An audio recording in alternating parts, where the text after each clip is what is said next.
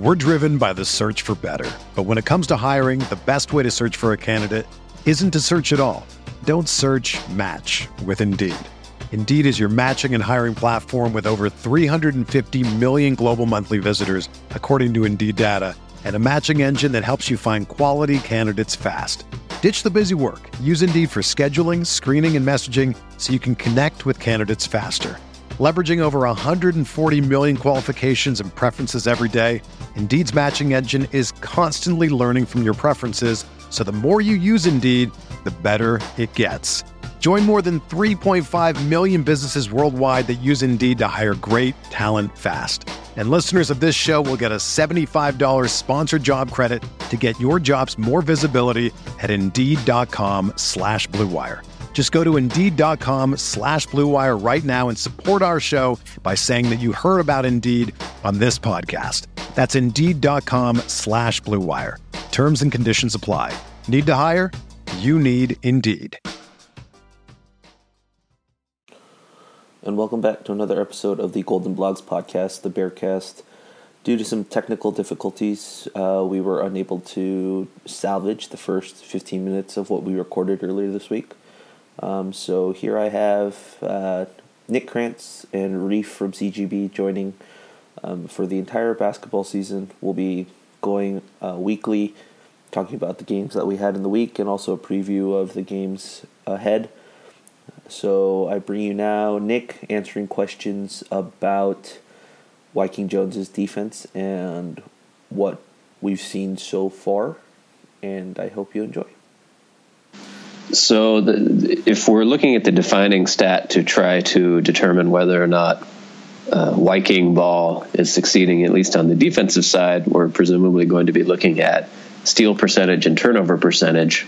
And so, obviously, the first game was not a success in that regard.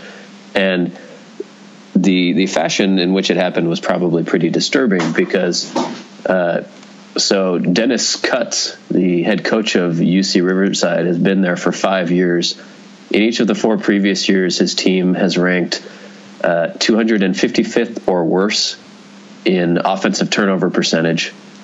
Uh, his his offense has always turned the ball over a lot, and they did not against Cal, uh, as we all saw.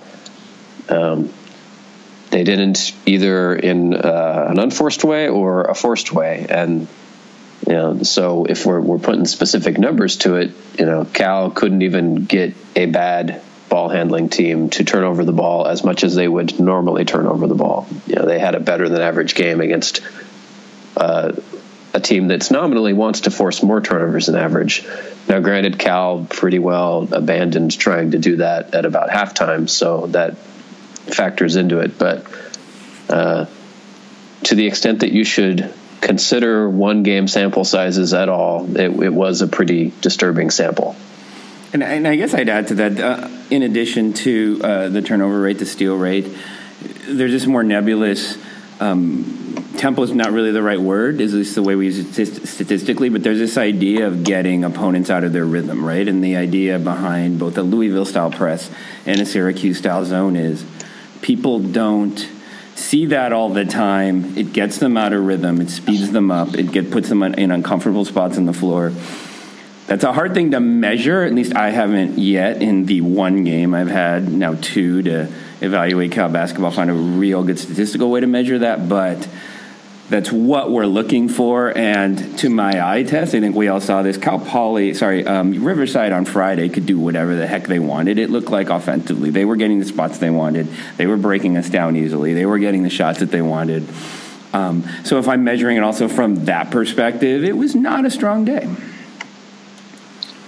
Yeah, I mean, it, I think I think most everyone can agree wasn't the best way to start off the season, um, and you know, wah, wah. yeah. Uh, can I can I add to bright spots from yes. from Friday night? Um, a few things that I saw. Number one, I thought we actually adjusted well out of halftime, um, and we saw some stuff was working, some that some wasn't.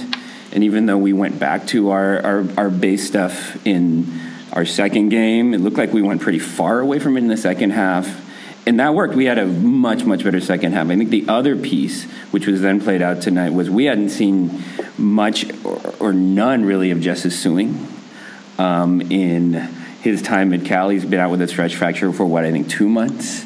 Um, and I think we saw even on Friday night the glimpses of a guy that was ready to come contribute immediately at the D1 level. And given the state of our roster, that's a pretty good thing.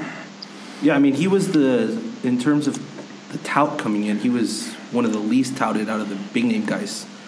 Because um, of course, at the top of the list was Juhwan Harris Dyson, followed by when Darius signed. You know, some rating services had him rated as a four-star point guard. So those were the two headliners, and we all thought Justice could turn into a pretty decent, you know, three four year guy. But we did not expect him to be an probably an immediate contributor from the get go now. So and a surefire starter, which is which is crazy to think about. Um, any uh, any positive thoughts for you, Nick, from this game? Beyond what's already been covered, um, there wasn't a whole lot to pull out of it. Um, you know, I kind of some some stuff that we already know. You know, I we're we're still going to get pretty good rim protection from uh, Lee and Okoro in situations where we're playing the defense that they're comfortable with. Um, and you guys already talked about, you know, this is going to be an, an ongoing story, but what are, are we going to see flashes from guys who will be contributing the next time we have enough talent, experience, continuity to be good uh, for an entire season, you know, we, we saw flashes from Justice Sueing, and, and that's exciting. Um, yeah. Nick, let me close with this question for our, our longtime readers. Uh, you have this sort of infamous article from, uh, I want to say 2014, about the worst loss in statistical history that uh, Cal State Bakersfield lost. Um, I want to get your thoughts. Friday night, better or worse loss? I say better but so, two questions. One, who is the single worst team Cal men's basketball has lost to?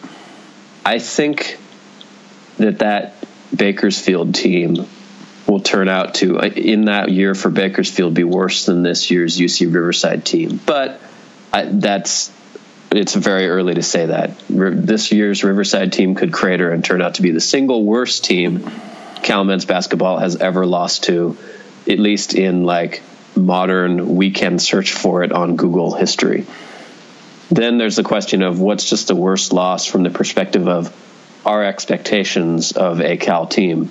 And as limited as that team that lost to Bakersfield was, they had significantly more um, returning talent and experience than this year's Cal team. So expectations for that team were higher than this year's Cal team. So I would say, relative to expectations, that loss was worse from a uh, feelings ball perspective. So we did not see history on Friday night. um, not not not the the most history, just a little bit of history. you know, fun fact that we were talking about in Media Row, um, our press wrote during that game was UC Riverside on the roster has two former Cal commits. Neither of whom got time, right? No, um, Hickman Diallo. Did Diallo did. Yeah, you're Diallo right. is a is. You're right. Diallo got time. He fouled out as well in 13 minutes. Oh, oh! Thank you for mentioning that. I just want to feel like if we really want to talk about history, it's that Cal lost a game in which five opponents fouled out of a game. Four. Right now, I'm looking at four. the box score. It looks like only four. Four. But that that that is something truly spectacular. And um, and, and, and it's actually it's it's more tying into the history. I remember when Diallo, I, I think, um, left us for Harvard, right? Um, and I had not followed this saga since then. So interesting place for him to end up, and um, didn't really catch my eye out there, but um, wasn't really looking for him either. No, then, so we're, we're talking about Edie Diallo here. Yeah, Edie Diallo uh, was a Montgomery commit and because I was going to say, I'm looking at his KenPom history. He played uh, a brief chunk of change for Boston College in 2016. Yep. Uh, and then, yeah, I think he's at Riverside now. And then, of course, Alec Hickman, who was committed to us under Cuonzo last year, is not Riverside. So. Well, your last word on that, I will say five fouls in um, 13 minutes is impressive. Yeah, he pretty much he committed either a re- he either got a rebound or committed a foul in his 13 every minute. It's pretty just about maybe a little over a minute. That's incredible. good stuff. And um, we still lost. Yep, and we still lost. All right, gentlemen, any more thoughts on this one, or should we move on to a little bit of a brighter note of what just happened? We're recording this literally hours after our Hour, singular hour. hour. hour. Let's talk about a win. Yeah, let's talk about a win. Did not think this win was going to happen, but it happened. It really did. Um, we none of us did a preview on Cal Poly, so I just looked up the basic stats and wrote like a seventy-five word into the live chat. Um, some interesting stats about their team is they last season um, from KenPom was they were I think 32nd in the country in offensive turnover percentage. So they were the 32nd lowest. I think at 16 percent or I think That is literally the only thing that they were above average in. Yep, yep. They only coughed up I think on average was 11 turnovers a game. So Yeah. Um, they didn't turn the ball terribly over, uh, but they did bring back their best big man, who was um, Josh Martin. He didn't have a great game, uh, but yeah, we'll delve into that a little bit. But here are the basics: uh, Cal beats Cal Poly, eighty-five to eighty-two. The game definitely was a larger difference than the three points at the final box score. But just some stats from our side. Don Coleman, of course, goes for another 30, but instead of shooting 28 times, he only shoots 13, makes eight of those, three of six from three, 11 of 14 from the line with five rebounds. Uh, Justice Sueing, of course, another big Cal fan favorite now, 12 points, four of six shooting, four of five from the line, four rebounds, three assists. And then Marcus Lee, not just his uh, first double double, 21 points on 8 of 13 shooting, 5 of 6 from the line, uh, 11 rebounds, and 3 assists. He also had a couple of monster blocks, um, one of which he basically threw away and then just decided to stare at the guy who tried to lay up over him. Um, so yeah, those those are the those are the player stats. We'll uh, start with you, Reef. I'm going to say growth for about the eighth time on this podcast, and I think uh, you're going to hear me saying that and writing about that all year. We want to see growth. We want to see improvement. Um, first area of improvement, we came out strong. We actually were focused, ready to play. Um, I remember thinking about the first three or four possessions, and Cal Poly actually scored on quite a few of those, but we had um, put them in areas of the floor that I think where, where I think you're going to take shots. We some long twos, some rush threes. Um, and that's going to be a theme in this game. They made a bunch of long threes, but we came out and we're actually ready to play. We used our press, I don't want to say completely effectively. We talked about the turnover numbers. Uh, we only got five steals, uh, we only turned them over 14 times, and that's not outstanding um, given the competition we're playing, even if their talent is taking care of the ball. But I think we did not get utterly destroyed by the press. We were able to set up our half court defense. We put them in spots on the floor that were um, challenging for them, and they happened to make a lot. And I think um, the encouraging thing for me on the other side of the ball was I don't think we knew on Friday night what's their offensive identity going to be. Um, I think everyone agrees it was going to be Don Coleman taking 35 shots really inefficiently and going one on two, one on three all year. It was going to be a long year. I think we saw us try to go inside out on um, Friday and not do that very well. We went inside out today, and it was effective, right? And it's an open question, I think, whether our bigs are going to be able to score effectively against Pac 12 competition um, when they're put in that position. But I think tonight we saw they can overwhelm a Big West team.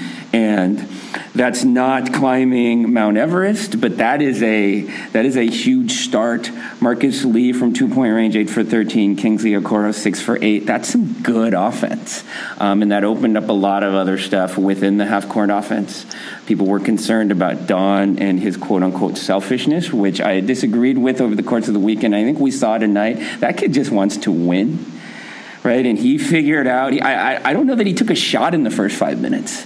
I think he was passing. I think he was deferring, and then I think he found a way to get his um, get his in the half court offense, and he had a horribly efficient night. So I think overall, um, look, Cal Poly's not very good. Um, and beating them by three um, is not a sign that we're going to go out to Maui and win the whole thing, right? But did we play better than Friday night? Yes. Did we accomplish more of what I think the coaching staff wanted to accomplish? I think absolutely yes, especially in that first half. And is that going to be the marker for this year? I think if we if that's the marker of this year, I think yeah. I mean successful. Also, winning's good. Winning's fun too. it's fun when you're in the crowd and you're winning. Nick, your thoughts from this game?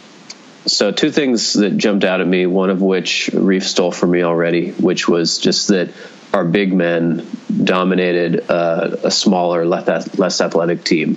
And it was a little worrisome not to see that in the first game against one would presume a similarly unathletic team. Uh, but Marcus Lee almost out rebounded Cal Poly by himself like he had seven offensive boards, and Poly only had 11 total defensive rebounds. And it, you know, if he's going to be our go-to guy in terms of floor leadership, then that's the type of thing that he needs to do because he's probably not going to be creating his own shot very often. Um, the other thing that I thought was interesting looking at the box score is who knows what the trend will be long term, but we've already seen kind of a narrowing of the of the rotation. Nine guys played, but five players played 29 minutes or more. Uh, obviously, you know, Don, Marcus, and Kingsley, and then Justice and Darius McNeill. You know, that's apparently your your lead five. Um, you know, I know we've got some guys out for the moment but you know, one of the things that we were kind of hearing from the coaching staff coming into the year is that everybody was going to get time, everybody's going to get minutes. There's going to be a lot of changing, uh, a lot of substitutions. We didn't really see that, and I think I'm curious if that's an early recognition of who is going to be winning us games, at least until some of the younger players can get more practice time and be ready to play at a D1 level. I think I think it's worth noting that uh, Juhwan Harris Dyson remains out, and that I think that's clearly someone we're going to see in the rotation. But beyond that, I agree. Um, Nick Hamilton, God bless his heart. Um, lots of minutes um, at the D1 level um, is probably not a sign that we're developing what we need to in the long run. Um, Roman got five, Anticevic and McCullough each got three, and otherwise, yeah, um, Marcus playing 39, um, King and Don playing 36 each. It, it's interesting how, how, we play a style that uh, seems to require a whole lot of energy and a whole lot of um, just being all over the floor. With, I mean, what's it going to be? Seven man rotation, um, eight man rotation. Um, something to keep an eye on going forward.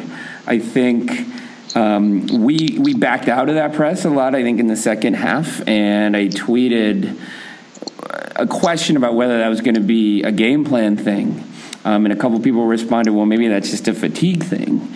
Um, and I don't know the answer to that. Right? We've still we've got two games to look at, maybe uh, three if you look at the exhibition, but um, I don't know that that's even really part of the sample. Um, going forward, can Marcus Lee handle 39 minutes and use the energy that he's uh, that he's using? I think um, someone tweeted earlier that he uh, feels like an old man. He's been doing this a long time, but heck, 39 minutes out on the floor, I think uh, we'd all feel pretty tired after that.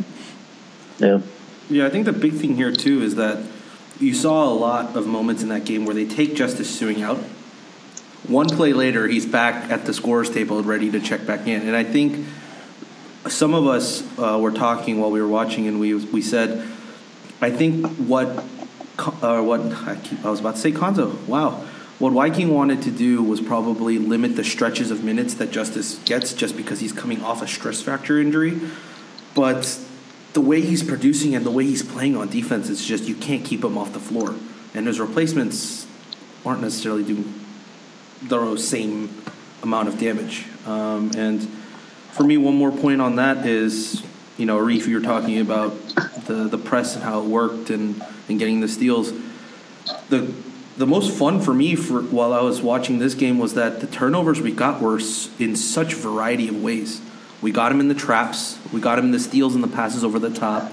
We got them in our half courts too, and I think one or two 30 second violations. Um, and also, it helps when they fall for the, the fake shot clock chant that the band does, and they just start ch- chucking up threes on touch passes with. Hey, we, we than goaded them into some le- sorry, we goaded them into some illegal screens too. Yeah, yeah. So yeah, I think um, for me that was the most that was the most fun to watch. Is that that helps? I think for me build confidence for those guys saying, "Hey, this we can do this." Like we're not gonna, they might not be able to sustain it, but at least the fact that they have going into the next game and beyond saying, "Hey, th- there are moments where we can." This system works and can get us those steals, those turnovers into easy buckets. I think building on that, one of the themes of this year, it looks like defensively, is this idea of active hands. And we are going to, which is very, very different from what we've seen in the last few years. And we are going to see a team that's trying to get in the passing lanes, trying to get hands in the passing lanes, trying to, if not, if not create turnovers in that way, be disruptive, right? And get teams out of their rhythm. And this is where statistics will lie. Cal Poly had on paper 1.19 points per possession, 57% from three. They had a much better offensive game than um, than Riverside did on paper. But to my eyes, and I haven't looked at the tape yet, to my eyes, we were much more disruptive defensively. And yeah, they were having to make shots, and they and to their credit, they did um, in a lot of places where they were uncomfortable. And I thought we were in the passing lane a lot. We got our hands on a lot of balls. I know because I was yelling active hands uh, from the stands every time I saw that happen and it's game two. But from game one to game two, game one, I saw a team that was very, very comfortable getting to their spots. Game two, I saw a team that was really struggling, right? And then they had to resort at the end to this sort of inside out. Um, um, you know, driving kick offense that we didn't do a great job adjusting to, right? And that's how they got a lot of their threes. But as they were trying to run throughout that game, their half court set, we were there a lot. We were in the passing lanes a lot. We were disruptive a lot. And the idea is a year from now, teams are going to have a very, very hard time getting their offense because we're going to be all over those passing lanes and we are going to be up in their face. And I think we saw more of that in game two than in game one. And that's what you want to see is progression on that front. Yeah, for me, you know, off Reef's point, the one key possession that I still remember is in the first half. Uh, Poly brings the ball up. We're in our 2 3 zone. There's no one on Justice's side of the base on the on his right side. So he steps up and takes the wing player and he jumps that passing lane, gets a hand on it, and it goes out of bounds. And at that point, there were 14 seconds left on the shot clock. They get the inbounds, and four seconds later, Darius McNeill gets another hand on the ball, and that ball goes out of bounds. And that's like I think there were nine seconds left on the shot clock, and it was just they were. I was that's I was so impressed by that, just because they're getting in the passing lanes. Their shot clock is dwindling slowly and slowly and slowly, and yet they couldn't find an offensive shot on that possession. And that was, for me, that was just really impressive. I think the exciting part is, reputedly, Juhwan Harris Dyson is the best player on this team. doing that, we haven't even seen him on the floor yet, right? And so the fact that we were doing it more in game two, I mean, we were abysmal at it in game one. We uh, we did it to about the same level team. Actually, a team that's very good at taking care of the ball in game two, um, and especially in the first half, we did it right. And in the second half, I think um, you heard Coach talk about us letting that down a little bit. And I do think the energy was lower, and maybe that's a result of the minutes that Nick was talking about earlier, but. Um, if you wanted a glimpse of sort of what's this even supposed to look like in, in two months, in a year, right? As as these kids become sophomores and juniors, I think that's what you started to see today in that first half, and that was kind of fun to watch, like you were saying, Rob. Uh, for you, Nick, on the on the press and all that, any thoughts? My feeling is that they tried to pull back a little bit on the press in game two. So, game one, they tried to run the press how it's supposed to be run aggressive, forcing turnovers, making passes hard, and it, and it backfired. Uh, and in game two, it felt more like a token press where they were deliberately being conservative about it. And so we're not just going to let you advance the ball, but neither are we going to put ourselves in a position where when the press gets broken, we get burned for it. Um, I didn't see nearly as much kind of top of the press aggression. And I that's probably where we want to be right now. I, until either the players get more experience or we get the right guys healthy. I want to ask you guys a question. After seeing two games, if you're Coach Wyking, who is your starting five going into going into the Wofford game and then Maui in, in two weeks? Well, I think by default, he's starting Marcus and King. Um, and that, that that's just that's just going to be the case, um, whether I agree with that or not. Um, and I think I, I, might not have necessarily um, thought that was optimal after Friday night. Actually, after tonight, I'm willing to be um, open minded about that. Um, I think, especially as much as Marcus uh, Lee was all over the floor tonight, I think Don Coleman's just going to start. Right, that's those three, I think, are entrenched, right? And, and he's talked since his opening pressers about wanting to rely on veteran presence and those guys having to be, be leaders. And I think that's it by default. I think up for grabs is the rest of it. Um, he's got this interesting dance going on right now with Darius McNeill as our point guard um, because he started initially in the exhibition game. Um, he criticized him post game for his closeouts. He, I don't know if this was illness or what was going on on Friday night, but he started Deschon, but then played Darius more. Well, and then tonight, the well, same thing happened. Yeah, I mean, officially, they told us that he was sick and he was probable going into the game. So I think the gist was he maybe caught a cold because Wyking was saying it's that time of year where kids catch these things. And so, but that's, that's, yeah, that's. And then ended up playing. Um, more minutes than Deschon. Tonight, again, Deschon started, um, but Darius ended up playing almost three times as many minutes um, at the point and played down the stretch.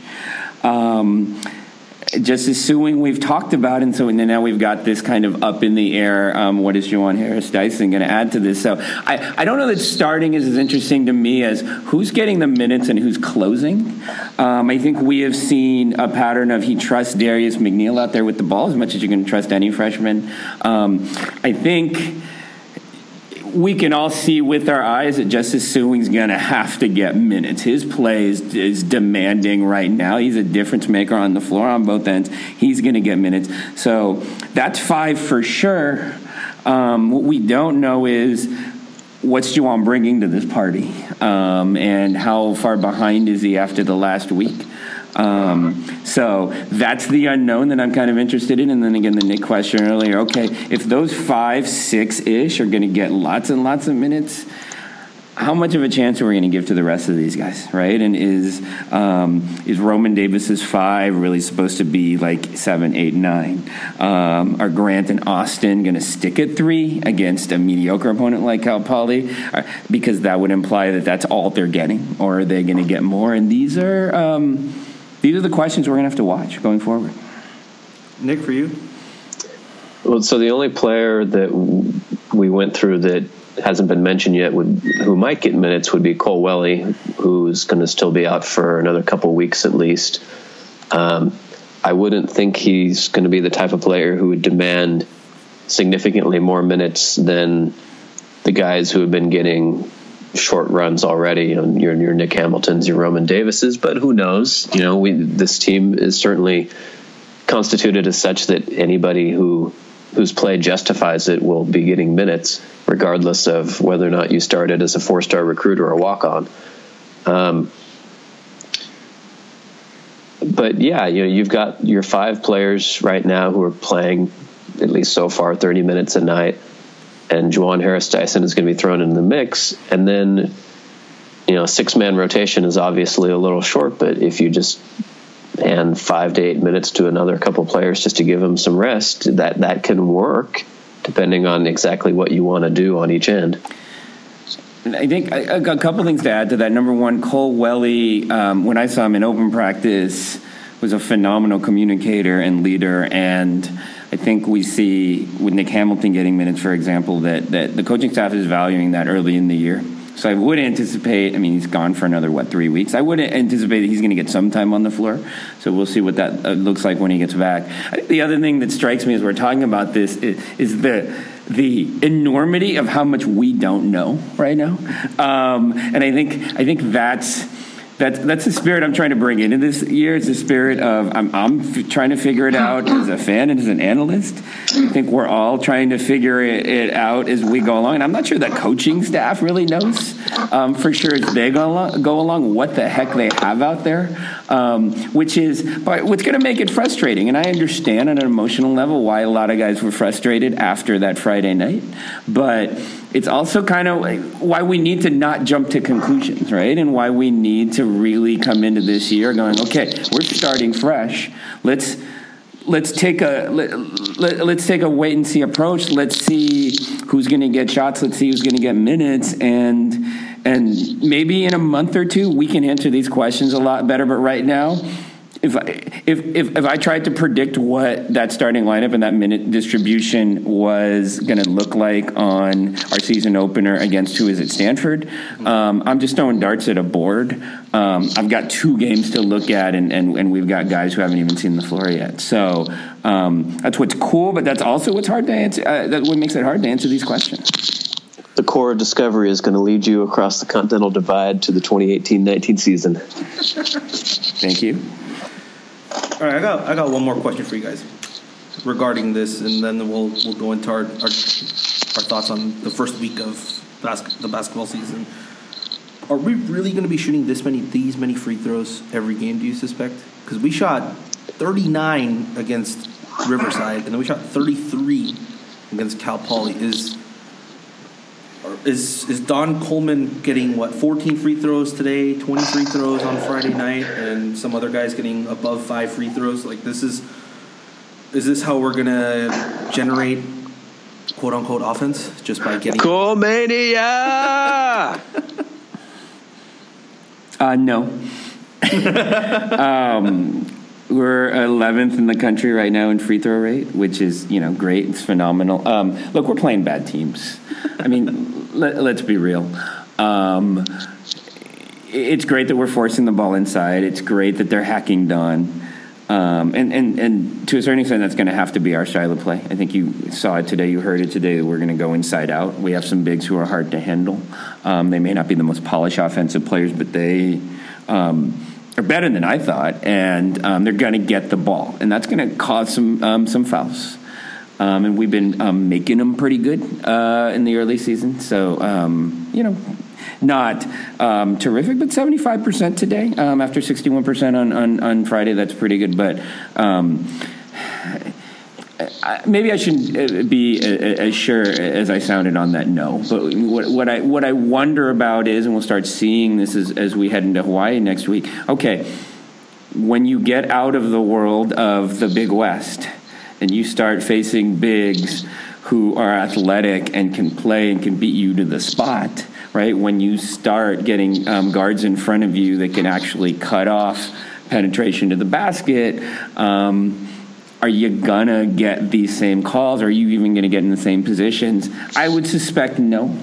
Um, I, I, do think we're gonna be above average in drawing fouls just because of our playing style. But, um, you know, Pac 12 is a good league. Um, and, and, and there are guys inside who can play and and that's again one of the uh, one of the mysteries of the season. We're gonna we're gonna um, try to figure out is okay. We have these two bigs. We're gonna feed them the ball. Um, now what? Now what when um, they're faced with uh, stronger defenders than they saw today? Nick, any thoughts? All I want to add is that it would please me to no end if, following years of having good teams that were not good at the line, if we could follow that up with a not so good team that happened to be excellent from the line, which probably won't happen. But if it did happen, it would thrill me to no end. All right. With that note, let's move on to the first week of the season. Two games in. First week's over. We only have uh, one game this upcoming week against Wofford at home. Terriers. Terriers, yes, the Terriers. And then we head to Maui to face Wichita State on Monday, and then who knows who we face on Tuesday and Wednesday.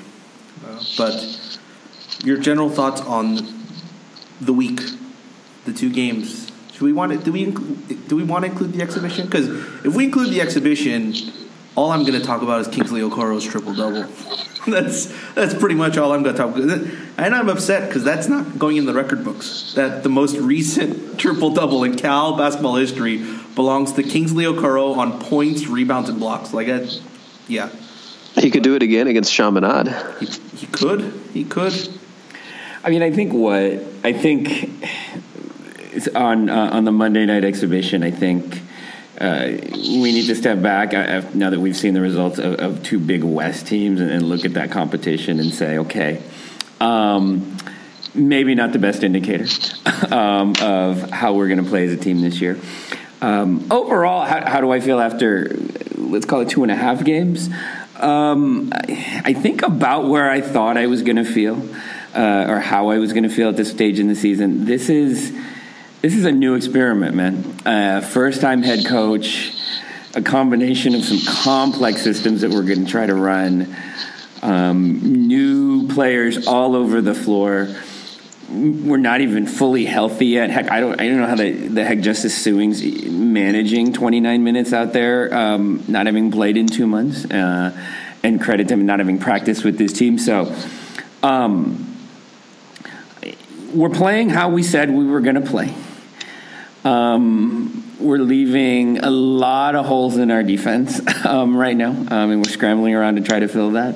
Um, we're developing our offensive identity. We were able to beat, I think, more comfortably than the score would indicate, based on our quality of play. We were able to beat a team today that we were supposed to that that a bad Pac-12 team is still supposed to on their home court uh, handle pretty easily. I think we actually handled them better than the 85-82 um, and that's a good thing. But um, I, I, you know, I'm, I'm, left with more questions. Um, I am I am encouraged by a few things. I'm encouraged by Justice Sueing um, looking like a ball player.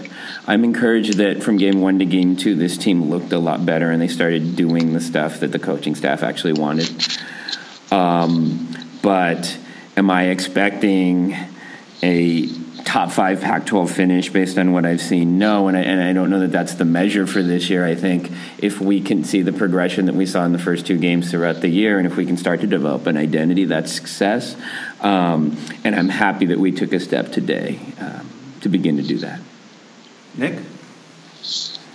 Yeah, right there with you guys. Um, the the non-conference schedule as it is currently set up will give us a series of teams that will allow for somewhat apples to apples comparisons of progression. You know, you're going to have your Wichita States and St. Mary's and San Diego States for measuring how we might perform against high end Pac 12 teams. But if you want to just talk about progression against tomato cans, we've got a whole set of them to knock down, hopefully. Uh, Wofford is actually, you know, a, a, step better than the last two teams. So if we can handle them, that's a sign that we are uh, presumably getting better as individuals and as a team, and that's going to be the hallmark of the season, one way or another. All right. Any other thoughts, gentlemen, on that? Um, I do want to, because I'm not sure that I did in discussing today's game, um, specifically shout out Don Coleman. We talked a lot about his first yes. um, his first performance. Um, he, as he mentioned in, in the in the post game, got a lot of heat for that. Um, man, today was today was good. Um, it was good against a bad opponent, so let's not break out the champagne yet. But um, five for seven, um, two points uh, from two point range, and three for six uh, from three point range. So what are we talking about? Eight for thirteen. Um, with three assists, which I wrote in I wrote in my article. Um, look, he's not going to get six or seven assists a game. That's not his game. But if he could do three or four with the gravity that he's drawing, um, that's going to be a big improvement over the, what we saw Friday night, and that's what we saw today. He was also all over the floor. He's diving for loose balls um, and creating opportunities um, for his teammates, getting boards. Um, five boards tonight, right? Mm-hmm. So um, that to me is emblematic of, in a lot of ways, Don Coleman is, become sort of the poster child of this young season uh, when people are talking about it. But that's emblematic of what we want to see. Um, and if that's what we're going to see over the course of the year, dudes getting better, right? And dudes doing what exactly what the coaching staff asks. Um, that's going to take us into next year and, and, our good recruiting class with some momentum, and that's going to make us competitive um, as this uh, Wyking era um, progresses. And, and, and, that's what we're looking for. That's what we need to ask of these guys. Um, that's how we need to judge them. Nick? Our Colemania is non ironic. no, I love Don Coleman, for real. I, it was not super high on him last year, but um, watching him this year and hearing a little bit more about him from his uh, from his brother and his entourage. Um, um, I think. I wait, wait, wait, hold right up. Things. Are we not part of the entourage yet? Um, and, and, how do we get not into that? until we get the Don Coleman Ain't Scared T-shirts, which I've been promised um, from his brother. So as soon as um, we get those delivered, we're going to wear that in Section Nine for sure. I think the coolest part about that, I did not expect him to say that in that press conference when he said yeah, I saw everything on social media. It gave me motivation going into the day. And coach, well, do we count as social media? Does, does, does a podcast considered social media? I don't know. We, if we put this on Twitter, I guess we do count as social media. But we're praising him today. well, so. see, I was just going to say that might be a problem. We might need to, to provide some heat for for motivation rest of the year. Yeah, we nobody believed in you, Don Coleman. it, it's just it's these kids read what on social media. Like they're you don't have to tag them in it; they're gonna find it. It's pretty easily findable. And I, I think if, if I go on a rant for just a second here, now that I have the platform, yes. I, I, one of the things that was really disappointing to me was reading on I, won't name the the various um, forums I read, but you know I'm a hoops junkie. This is what I do. All of the longtime Cal fans, and I know we're better than this, who I've been reading for years, posting on different in different areas just ripping on kids, ripping on our team, ripping on our coaching staff after one game. And after one game in a really, really difficult context and set of circumstances. Um, the, the, it, first of all, it's, it's just, if I can be frank, it's just dumb because we have a sample size of one. And really, we had a sample size of one bad half, right? Number one. And number two, um, if we put this season in context and where these kids came from and what this coaching staff is trying to accomplish, I mean, come on, right? And and and, and the vitriol that I heard, and the anger that I heard, and, and, and the insults that I heard, and the character attacks that I heard, um, I think we're better than that. And I and, and I think as, as Rob points out, I, I know that um, people read this. I know people read this number one that are associated or close to the team. I know people read, and we just heard that in the press conference. I know people read that who think about coming to the games or watching the games and coming out and supporting guys who actually want to be here because there are a lot of guys who didn't want to be here this year, right? Um, so let's just take a step back and, and, and let's understand the context these kids are playing in, and let's maybe give them a month or two before we start calling them selfish and, and, and attacking the coaching ability of our staff, right? And, and let's, and, let's, and, and let's let them breathe and grow into these roles. Um, and I'm going to get down off my soapbox now, but that that comment from Don, and, and, and heck, maybe if if tonight's an indication, maybe we should do it more. But I, I, I, just don't think I just don't think it's the right spirit of who we want to be as a Cal community, and I don't think it's it's, it's helpful from an analysis perspective. So if you need to vent, come to the games and vent there, and that's great. But um, but bear in mind these are 18, 19, 20 year olds who are doing their best, um, and they're great student athletes and they're going out on the floor and they're playing for you and, and, and, and, and let's support them. Nick, anything to add? I mostly just wish I could share. I have now been blogging for uh, eight, years, longer than uh, any one person should be have the dignity to do, and uh, I wish I could share the feedback that I occasionally get from players and family members when they feel that they have been uh, treated unfairly. Uh, yeah, and granted, they they they are biased as well. They should be, and sometimes maybe misinterpret. But uh, yeah, ample evidence that they do in fact pay attention. So, uh, watch yourself online, ladies and gentlemen. All right. On that note, I just wanted to end with some news that happened this week. Um, Cal signs their three commits that are coming in next year. Since since you're talking about players and, and 18 year olds and guys that are coming in for next year, we got all three guys signed. Um, Jacobi Gordon out of Houston, Texas, Matt Bradley out of San, San Bernardino, California, and uh, Andre Kelly, who happened to be sitting just a couple of rows. A few rows in front of me. Yep, yep. Uh, really big dude. I, at yeah. least from the compared to the tape and seeing him in person, like his his shoulders and like just just his uh, the physical specimen that he is. He looked a lot bigger than I expected him to be. Say I had the same reaction seeing Matt Bradley a few weeks ago. Yeah, we got some dudes with college bodies already. Yeah. So you know, this is official release uh, from Cal Bears or Cal Athletics.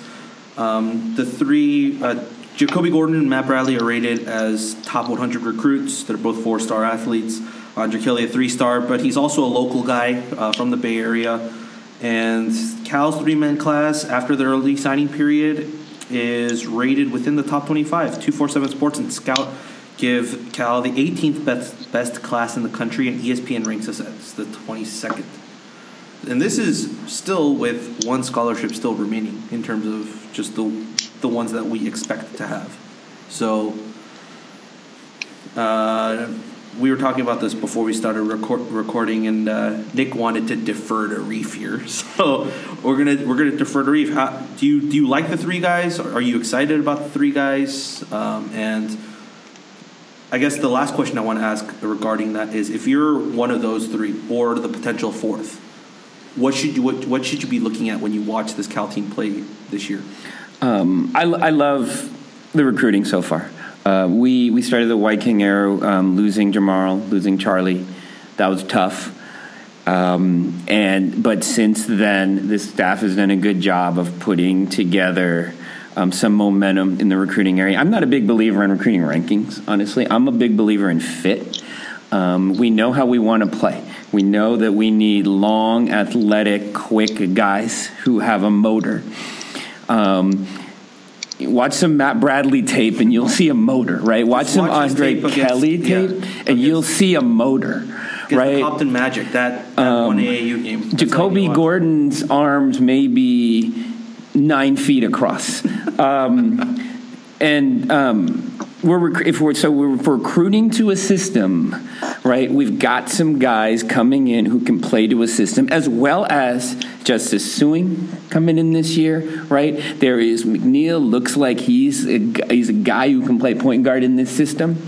Um, Juhwan Harris Dyson, again, from everything I've heard, and get well soon, Juhwan. We want to see you out there. Um, it's a guy who can play in the system. So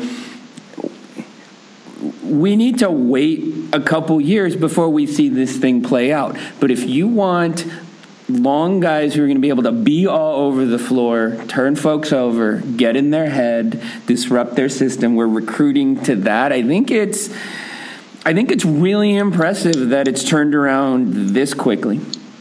Um, I think that we still need a piece or two. Um, and so if I'm a guy up the road who may be looking at this team and, and, and trying to figure out, is this where I want to spend, you know, my year or two, maybe in college, um, you know, I'm, I'm looking at the playing style. Um, I'm looking at the things we're all looking at, right? Growth. I'm looking at um, how my how my coach treats his players and how he develops them. And I think, you know, one of the things that was really instructive to me um, both in um, the off-season transition and, and, and, in the comments lately, is um, watching Wyking talk about a guy like Dunn, who um, you know we've had coaches in the past who stifle guys, and I think I think it's it's instructive that Wyking has talked about wanting guys to play better and make better decisions without stifling them and giving them freedom. Um, he's also talked about making sure that his bigs get fed right? So again, if I'm some high school senior up the road a little bit thinking about, well, what kind of system am I going to play in? Um, and what kind of team am I going to be a part of? Um, I think I'm looking at, you know, how well is he adjusting for my needs as, I don't know, a potential big? How well is he bonding with his players? Um, how well is he putting them in a position to succeed? Um, and if we go from, this is a very small sample, Riverside on Friday, where I don't know that anyone was in any position to succeed anywhere for a lot of that game to today, where we just fed it and fed it and fed it, and then later on, right? Um, he, you know, Don started getting his as folks started collapsing, and as folks started like double teaming Kingsley off the catch, which I never thought I'd see, um, you know, in my days watching Cal basketball, but all of a sudden, like boom, post entry, Kingsley Okoroh double teamed. What the heck was that, right? If I'm if I'm watching that development over the course of the year, and I'm seeing my guys get fed, and I'm seeing them um, develop and have fun out there, that's a program I want to go to. I also think, if I'm being realistic, is there playing time still available on this team? Absolutely right? And as Nick was pointing out earlier, right now, like 39, 36 minutes, not ideal. I mean, what's ideal? I, I, don't know, but you know, 25, 27, right? And like really intense minutes. If I'm looking for a place where I can play that kind of style and develop, um, I think you're starting to see it. It's early days yet. Um, but I don't know, instinctually, it feels like Wyking is a player's coach right? And and and, and he, he's he's trying to help them be better while still um, not controlling them too much. I don't know. We've always seen that here, but I think that's what we're starting to see. And um, if I were a uh, if I were a recruit, that's kind of what I'd be looking for. Um, and maybe we maybe we pick up a big later on in the signing period um, that, that can play in this system. We'll see. Yeah, Reef is literally hinting at a guy that's up the road. somewhere in a, in a place called Napa, California. Somewhere up the road. Who could it be? There may be a big that would play that would fit really well into the role that Marcus Lee and uh, Kingsley are playing right now. Maybe, yeah, I mean possibly. to your point about the minutes thing. If I'm looking at this roster and watch these two games, and I'm a big man, I go, King's a senior, Marcus is a senior. They have no bigs behind. If I'm a if I'm a if I'm anywhere above six eight that's minutes I can take right away if I come in next year. And if I like the style, as you said, if you like the style, if that's the if that's how you want to play, and you think you'll grow here, it's like the best opportunity you got. One the other piece of that is, am I going to get the ball? And is there a system that's going to get me the ball? And I, I don't know if you if you would have told me yesterday that Don Coleman was going to successfully feed the post, I would have probably been against that. And yet, over the course of a one game transition, he started doing that. That's probably a good sign if I'm a big man up the road somewhere. Nick, do you have any thoughts on these uh, on these three young guys coming in next year? So uh, one thing I'd like to say is when he was initially hired, I was not thrilled uh, that that Cal had gone with Wyking Jones. Not because of anything I knew about him, but more because I didn't know anything about him. Um, and to me, it was like uh, choosing your coach via the, the, roulette wheel. You know, random numbers make me nervous.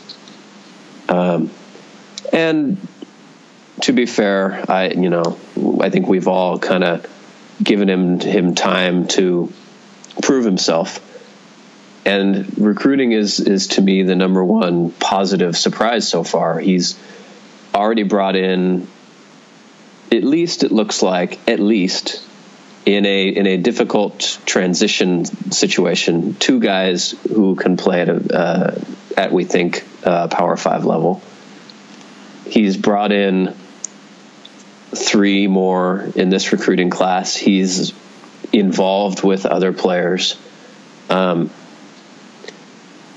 if recruiting is the lifeblood of college basketball, as most people tend to think it is, then he's he's done an excellent job on that front so far. And as somebody who was admittedly skeptical uh, at first, I but willing to be convinced, he's doing what he needs to do to convince me, and that's exciting. All right, there you have it. That's all I have. Can I uh, can I get one more plug in before we end? Yeah, thank Yes, you sir. by the way if you've listened this long. Um, women's basketball this year Yes. um, is going to be phenomenal.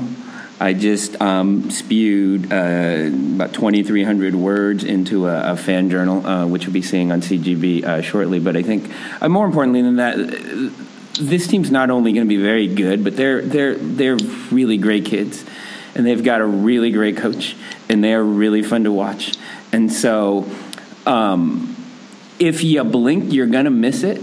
Um, and, and, and this team deserves not to be missed. So just to plug out there that um, i- it's going to be a long basketball year in a lot of ways. And I'm not fooling myself into thinking like this is a 20 win team. It would be great if it was, but it's, it's going to be a transition year. Um, on the other hand, on the women's side, this is a team that's legit top 25, and I think could be legit top 10 by the end of the year if if stuff breaks right. I'm not I'm not saying that's gonna happen. I think I think the potential's there. Um, and we have a potential National Player of the Year candidate. So um, if you're listening to this still, you're a hoops junkie because you sat through us for 45 minutes. Um, come on, watch some women's basketball. It's going to be good this year. Yeah. How many points we beaten UConn by though? Uh, 17. 17. I lied. No, um, it's going to be a learning experience, and, and that's fine. Um, that, that's why we signed up for it, and hopefully we can be competitive a little bit. Yeah, because I was about to say 17 is We're not. We're not. We're not going to beat you. Um, 17 is the spread for the Cal Stanford big game this week. and, and and beating you kind of might make me as happy as winning big game. Um, but I mean, we're going to stores. Uh, we're uh, still uh, trying to figure out our, our lineups and our matchups. We're probably not going to be UConn, but. Um, but that's that's not the standard, right? The standard is can we uh, be a high end team in the Pac-12, and I and I and I very well think um, this team could be, and I think more importantly that they are fun. Like they're they're a lot more fun than I think they have been. There's a lot more versatility. I think the playing style is going to be a lot more fun. Um, so I think I think it's just going to be a phenomenally entertaining year, um, uh, much more entertaining than it has been, and I and I think um, folks aren't going to want to miss that. For you, Nick, I know you you're a big uh, women Cal women's team. Heavy cosign. The uh, the win over St. Mary's was tremendously fun. Um, Cal scored 87 points at a decently fast clip. There were players running all over the field, over, the court, turnovers, layups. It was it was an exciting brand of basketball that was uh, well executed. Uh, there is there is no good reason not to watch Cal women's basketball. All right, there you have it. There's there's the final final say. All right, go Bears. And yeah, so we'll be back next week. Um, who knows who will be on this podcast, but there will be one. We'll figure that out. Unless I get arrested um, storming the field for Yeah. a big game. Yeah, well, that'll be the both of us. Well, Okay. I'll be leading the charge. Okay. We'll see you out there. We'll see you out there, Cal fam. Yeah, we'll Cool. see you out there. Uh, meet at the S. Uh, 8 uh, 17. 8 17 is when we're meeting at the S. 817 is when we're meeting at the S. There you have it, folks. Um, so, yeah, have a great uh, big game week. If you're in the Bay Area, make sure to drop by campus uh, all week long. It's just so much fun with um, all the lights and the, the Christmas lights on the, on the trees on Maine's Prowl and so on and so forth. And, yep, we'll be back next week after the Wofford game. And as always, go Bears. Go Bears. Go Bears. Whether you're a world class athlete or a podcaster like me, we all understand the importance of mental and physical well being and proper recovery for top notch performance. That's why I'm excited that Unifyd Healing is sponsoring podcasts on the Blue Wire Network. Unifyd Healing is a new and super innovative global network of wellness centers powered by Energy Enhancement System, or EE System. If you haven't heard of the EE System yet, then you'll want to listen up. This technology promotes wellness, deep relaxation, purification, and rejuvenation. Wherever you are across the globe, access to a center is easy and affordable. Interested in experiencing the EE System technology for yourself? Go to unifydhealing.com slash bluewire to learn more and find a center near you. That's unifyd, U-N-I-F-Y-D, healing.com slash bluewire. No material or testimonials on the Unifyd Healing website are intended to be viewed as medical advice or a substitute for professional medical advice, diagnosis, or treatment. Always seek the advice of your physician or other qualified healthcare provider with any questions you may have regarding a medical condition or treatment and before undertaking a new healthcare regimen, including EE system.